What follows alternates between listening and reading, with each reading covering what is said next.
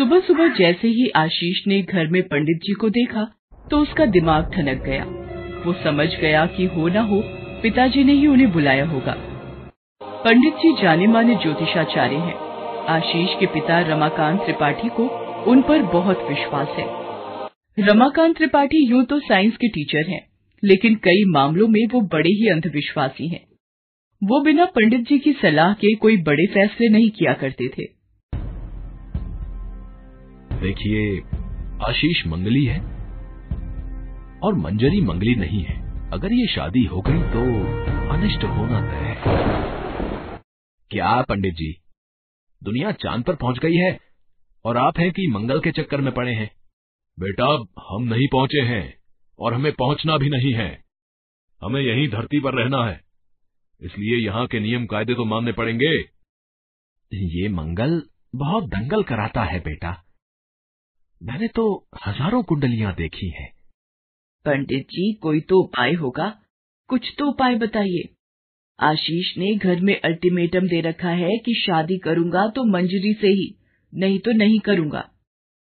आशीष की माँ की बात सुनकर पंडित जी ने एक उपाय बताया जो उनके अनुसार काफ़ी कारगर था लेकिन आशीष ने जैसे ही ये उपाय सुना उसने चौंकते हुए कहा पेड़ से शादी?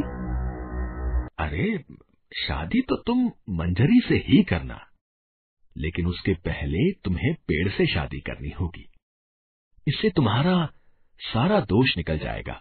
इस बीच तुम मंजरी से शादी की डेट फिक्स कर सकते हो। उसमें कोई दिक्कत नहीं। आशीष की दिल से तो यही इच्छा थी कि वो पंडित जी की बात ना माने, लेकिन अगर वो उनकी बात नहीं मानता तो उसके पापा मंजरी से कभी शादी के लिए नहीं मानते। कॉलेज में एक साथ इंजीनियरिंग पढ़ते हुए आशीष और मंजरी ने पढ़ाई के साथ साथ आँखों ही आँखों में कब मोहब्बत की पढ़ाई कर ली, उन्हें पता ही नहीं लगा। उन्हें पता तब चला जब कॉलेज में दो महीने की छुट्टी हो गई और इनके मिलने जुलने पर ब्रेक लग गया। एक दो दिन तो किसी तरह गुजर गए, लेकिन उसके बाद तो दिन काटना पहाड़ की तरह लगने लगा।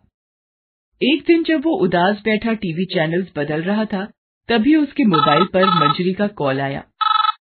हेलो, आशीष। मंजरी तुम?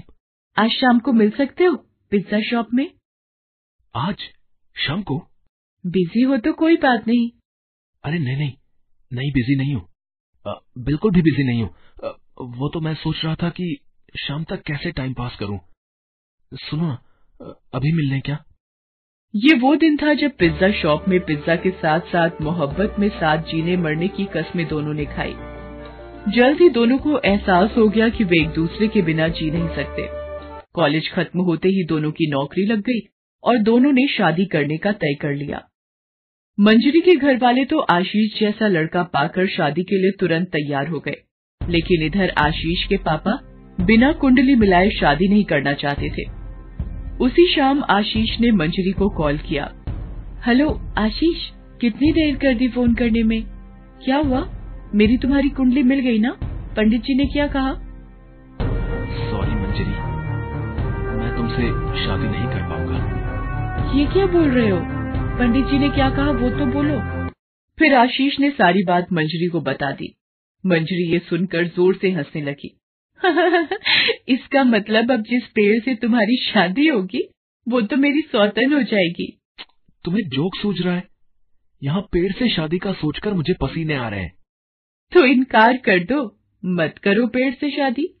अरे तुमसे शादी करने के लिए पेड़ क्या? मैं तो पहाड़ से भी शादी कर लूँ। मंजरी से शादी की तारीख फिक्स हो गई। उससे चार दिन पहले पंडित जी ने पेड़ से शादी का मुहूर्त निकलवाया। घर से कुछ दूरी पर सुनसान में एक पेड़ था। शादी के लिए वो पेड़ तय कर लिया गया। लेकिन उन लोगों में से किसी को पता नहीं था कि उस पेड़ पर एक भूती रहती है। आशीष की शादी पेड़ से करा दी गई। उसी रात जब आशीष अपने कमरे में रात को सो रहा था तो आधी रात के बाद उसे लगा कि कोई उसे हिला हिलाकर उठा रहा है। पहले तो उसे लगा कि वो कोई सपना देख रहा है। फिर अचानक उसकी नींद खुली। उसने देखा कि एक सुंदर सी लड़की शादी के जोड़े में उसके सामने खड़ी है। क, क, क, कौन है आप? म, मैं? अरे मुझे भूल गए। मैं तो आपकी पत्नी हूँ। पत्नी? अरे मेरी तो अभी शादी भी नहीं हुई है। क्यों झूठ बोल रहे हो? आज ही तो आपने मुझसे शादी की है। प्लीज़ मैं ऑलरेडी बहुत परेशान हूँ। तो मुझे और परेशान मत करो। तुम जो हो जहाँ से आई हो फ़ौरन वहीं चली जाओ। ऐसा मत कहो आशीष। तुम ब्याह कर मुझे लाए हो।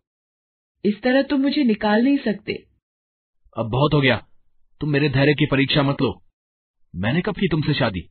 है? बोलो। बोला तो आज शाम को, जिस पेड़ से तुम्हारी शादी हुई है, उस पर मैं कई सालों से रहती हूँ। उसके बाद वो औरत हँसते हुए अपने असली रूप में आ गई। उसे देखकर आशीष जड़ से कांपने लगा। आप आप प्लीज़ मुझे देखकर डरिए मत। भला कोई पति अपनी नई नवेली पत्नी को देखकर डरता है? देखिए, आप जो भी है, मैं आपसे हाथ जोड़कर विनती करता हूँ, आप चली जाएँ। मेरा जीवन किसी और को समर्पित है।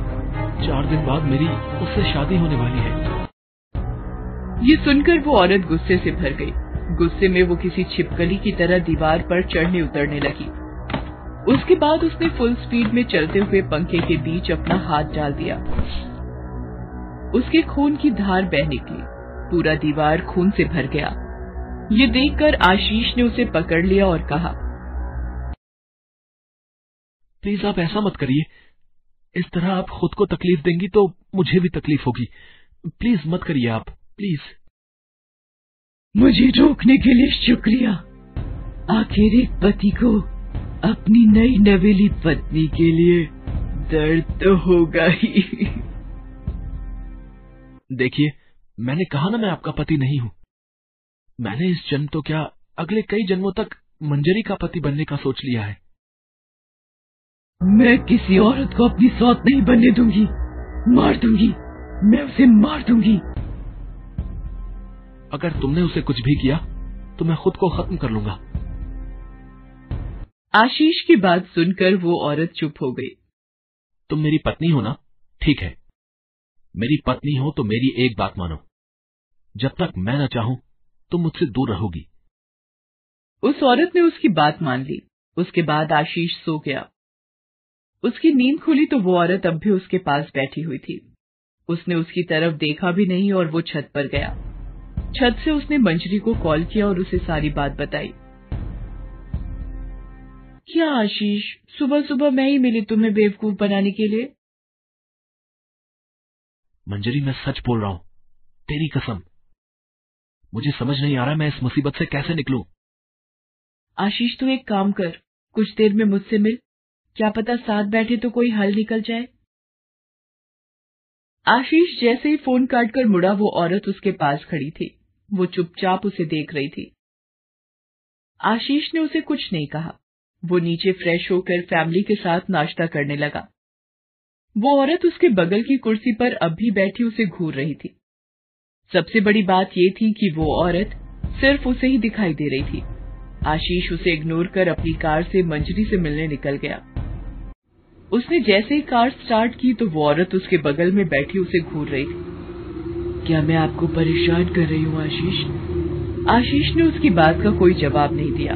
थोड़ी देर बाद वो रेस्टोरेंट में था। मंजरी पहले से ही वहाँ बैठी उसका इंतज़ार कर रही थी। आशीष ने उससे मिलते ही उसे गले लगाने की कोशिश की, लेकिन उस औरत ने मंजरी के पैरों में लंगड़ी मार दी। वो नीचे गिर पड़ी। आशीष ने जब ये देखा तो खबरदार जो तुमने मेरी मंजरी को तंग किया। मुझे तंग कर रही हो इतना काफ़ी नहीं है क्या? ये तुम किससे बातें कर रहे हो? मंजरी वो यही है। उसे तुम शायद नहीं देख पा रही लेकिन मैं देख रहा हूँ। यहाँ से चलो आशीष। कहीं भी जाओ वो आ जाती है यार। इस पर दया भी आती है और इरिटेट भी हो जाता हूँ। देखो तुम जो कोई भी हो प्लीज़ आशीष से दूर चली जाओ। प्लीज़ मेरे आशीष को मत सताओ। मंजरी के ऐसा कहते ही रेस्टोरेंट में तेज तेज हवाएँ चलने लगी। वहाँ पर किसी औरत के हंसने की आवाज़ आने लगी। ये देखकर रेस्टोरेंट में सभी ग्राहक भागने लगे। तब मंजरी ने आशीष को कहा, आशीष, हमें यहाँ से निकलना होगा, नहीं तो हमारे चक्कर में बेवजह वो बवाल करेगी। आशीष और मंजरी अपनी कार में आकर बैठ गए और शहर के बाहर वाले नाले के पास गए। क्योंकि वहाँ कोई आता जाता नहीं था। वो औरत भी उनके साथ वहाँ आ गई। उसने धीरे से अपना हाथ मंजरी के कंधे पर रखा। अब मंजरी भी उसे देख सकती थी। जानती हो मंजरी, तुम दोनों का प्यार बिल्कुल मेरे और अविनाश की तरह है। हम भी तुम्हारी तरह शादी करना चाहते थे, लेकिन हम दोनों के स्टेटस में बहुत अंतर था। अविनाश मेरे ताऊ और भैया को बिल्कुल भी पसंद नहीं था। फिर भी मेरे ताऊ और भैया ने मेरे प्यार की खातिर हमसे शादी का वादा किया। लेकिन पता नहीं अविनाश अचानक कहाँ गायब हो गया। एक महीने मैंने उसे पागलों की तरह खोजा। एक दिन मेरे ताऊ जी ने कहा कि अविनाश ने शादी कर ली है। ये सुनकर मैं टूट गई और उसी पेड़ से लटक कर आत्महत्या कर ली, जिससे तुम्हारी शादी करवाई गई थी। मैं अधूरी मर गई। अधूरी मर गई। तुमने कभी ये पता लगाने की कोशिश की कि अविनाश ने सचमुच शादी की है या नहीं? या अपने ताऊ और भाई की बात में आ गई? वो झूठ भी तो कह सकते थे। चलो उन्होंने झूठ कहा लेकिन अविनाश गायब क्यों हो गया? जैसे ही उस औरत ने अपनी बात खत्म की फिर से वहाँ तेज हवाएँ चलने लगी। कुछ देर बाद एक आदमी के रोने की आवाज़ नाले से आने लगी। फिर सबने देखा कि एक आदमी नाले से निकल कर आ रहा है। उस औरत ने जैसे उसे देखा तो वो चौंक गई। अविनाश, तुम? गौरी, मैं गायब नहीं हुआ था। तेरे ताऊ और भैया ने मुझे मारकर यहाँ फेंक दिया था। गौरी, ये दुनिया प्यार की कदर नहीं करती। ऊंच नीच अमीर गरीब और कभी अंधविश्वास के नाम पर प्यार की बलि चढ़ा देती है। अच्छा हुआ हम मर गए। हम अब मुक्त हैं। हमें किसी की फ़िक्र नहीं। चलो गौरी, यहाँ से चलो। हमारी दुनिया में चलो। इसके बाद वो दोनों वहाँ से गायब हो गए। आशीष और मंजरी वहाँ से वापस लौट आए और उन्होंने कसम खाई कि हमें मिलकर वो दुनिया बनानी है, जहाँ प्यार की कद्र हो। जहाँ नफरत और अंधविश्वास के जाल में फंसकर किसी का प्रेम, अविनाश और गौरी की तरह दम न तोड़ दे हेलो दोस्तों, कैसे हैं आप सब?